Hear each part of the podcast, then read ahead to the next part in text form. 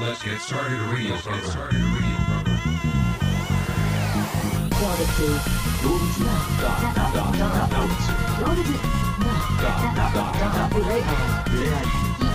Rules now. 2020年12月14日月曜日でございます。はい、月曜日。はい。こんにちは。こんにちは。挨拶は大事ですからね。はーい。もう、こんにちは。そう、今まで我々挨拶してこなかったんだよね。そうだね。だからもう、こんにちはっていう言葉はね、もういい言葉だよ。まあ、いい言葉ですよ、それはそうもちろん。だってもう言うだけで、相手からもこんにちはって言わせる。だから、相手の行動を制限することができるわけだよ。そんな攻撃的に使うもんじゃないけどね、挨拶っていうのは。だから多分だけど、戦いの最中にこんにちはって言ったら相手もさ、こんにちはって言わざるを得ないわけじゃない。まあ、言わざるを得ないな。うん、だからもうピンチの場面ではだからもしなんか西村が2日に1回ぐらいあるでしょ敵から追われてからさ周囲を囲まれてさ銃を向けられてっていうそういう時にはいはいはいはい一人一人に向かって「こんにちはこんにちはこんにちはこんにちは」っつったら「えあこんにちは」ってみんなどうこも、うみたいになる。そうそうそうそう街で歩いててもさもうたとえ知らない人だったとしてもさ「こんにちは」って言ったら返すじゃないまあまあまあまあまあまあまあまあそうだね、うん例えばなんかお店入った時にさほらうんその、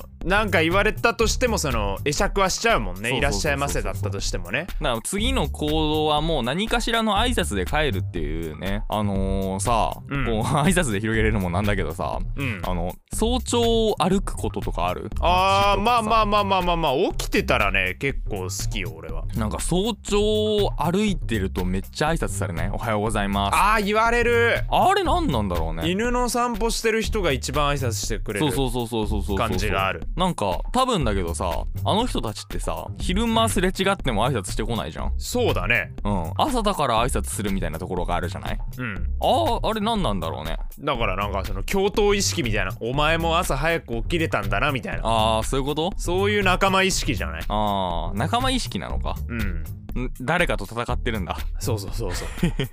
はいえー、この番組はですね今まで誰も思いつかなかったスペシャルな企画今まで誰もやったことのない企画、もうえー思いつき今日は何の日まとくりのやついうのねをねやっておりますよ、はい、やっております。はい、えー、12月14日今日は何の日なんでしょうか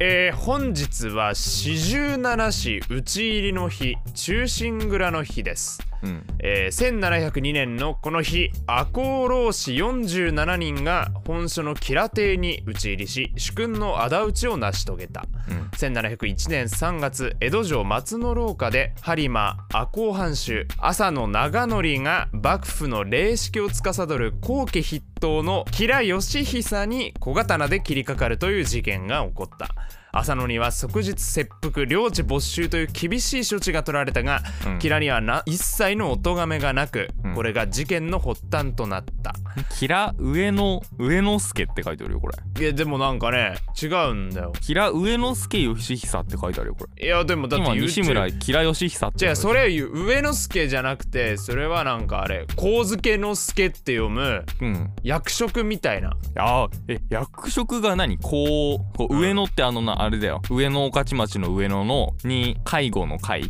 そうであでも一般的な読み方はどっちかっていうとそっちなんだ上野助へキラ神漬の助の方が読まれるんだってえー、いやその今何を話してるのかわからない人は文面を見てほしいんですけれどもキラ、な人の名前ですねキラ義久だっけキラ義久うんキラ義久っていう人の名字と名前の間に役職なんですか上野助っていう名前まがあ入ってるんだ、一応役職なんじゃないですかね上野助っていう役職なのいや上野っていうかまあ神漬の助だあけど、ね、神付の助かっていう役職なの役職なんじゃないなんだから成人式とかであって高校出てからその後どうしてんのあああの神漬の助やってるよってうんまあでもそういうことだと思うよそういうこと本当か えこれもしかしたらあれ俺らが知識なさすぎるだけいやーそんなことはないこれはみんな知ってんのかな神漬の国っていうのが現在の栃木県かなのあたりに昔あったらしくてうんうんそこの要は公務員みたいな人たちなのかなああなるほどねなーみたいなでまあ続きがあるんだ全然まあここまで理解できてないんだけどさ僕もうんうんまあこの先も理解できないかもしれないけどまあ聞いておくみれ皆さんは多分理解できてると思うからねそうだねん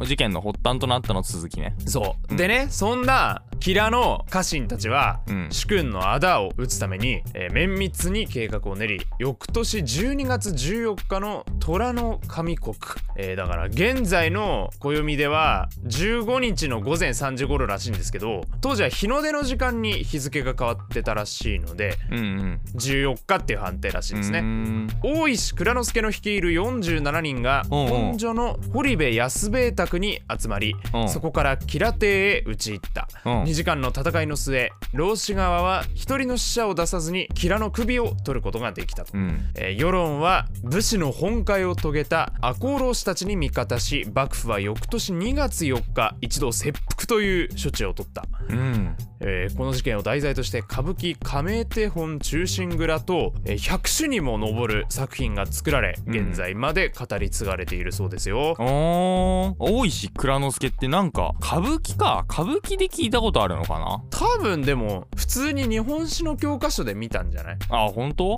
大石蔵之介赤穂浪士47人ねえすごい量だよね。だ今で言うあれだよ AKB ですよこれはまあそうかもしれないでもこのアイドルっぷりはね47っていないんだっけいないね48か46しかいないのかうんまあだからあの多分おそらくですけどこの赤穂浪士も秋元康プロデュー スで何オーディションとかがあって入ることができたそんなことないけどねまあ武士の心持ってるか否かみたいな赤穂浪士だから AKO47 ですよそうだね、うんそう秋元康プロデュースであのどこどこだろうねいやーいやだから栃木県じゃない今のその地図を見る限りは上野之助が栃木県うんうんだから多分、いや難しい難しいっつうかもうわかんねえよな別の国の話のように思えるよ本当にまあまあでも同じところも結構あるんじゃないのまあ列島の形は一緒でしょまずあ西村なんかだってさ会う人会う人から恨まれもう何何をしたわけでもないのにさすれ違う人すれ違う人にもう毎そんなこ日と毎ない日よ打ちいられてるわけじゃんだ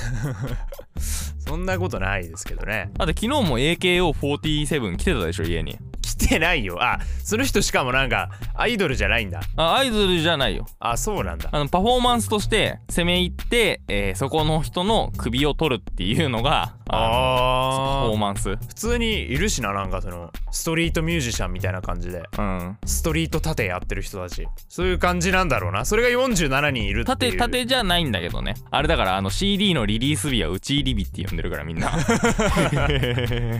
ちなみにこの大石蔵之介の時世の句がありますので「えー、あら楽しい思いははるる身はすつる浮世の月にかかる雲なし」というね Now on sale はい、えー、次行きましょうかはい今日は南極の日でございますうん1911年のこの日、うんノルウェーの探検家アムンゼンと4人の隊員が人類で初めて南極点に到達したとのことですようーん南極行きますああいやだって今南極で撮ってるじゃないですかあ皆さんご存知の通りもう第初回からねだって西村の下の名前なんかアムンゼンじゃないですか西村アあムンそゼンんじゃなないですこかとないよそれハーフですからないよ多分それは西村アムンゼンって何あのあれ名字なのいやわかんないけどね西村アムンゼンさんはうん今さ寒いねもうなんか寒いなんかねでも寒いねっていうのもね飽きたよねだって一年中ずっともう寒いねって言い続けてるわけじゃないですそかんなことはない8月は暑いよ南極はもうずっと寒いんだよあでも南極はずっと寒いずっねと寒いんだよね皆さん知らないかもしれないですけど南極ってずっと寒いですよまあそれくらいかなうんはいそんな日ですかまあそんな日ですよ。ツイッターはアットマークドフロバアルファベット小文字でハッシュタグドフロバをつけてどしどしツイートしてくれよな。ドウ物大集合のフ恋愛広場でドフロバです。時計の風呂場じゃないんだ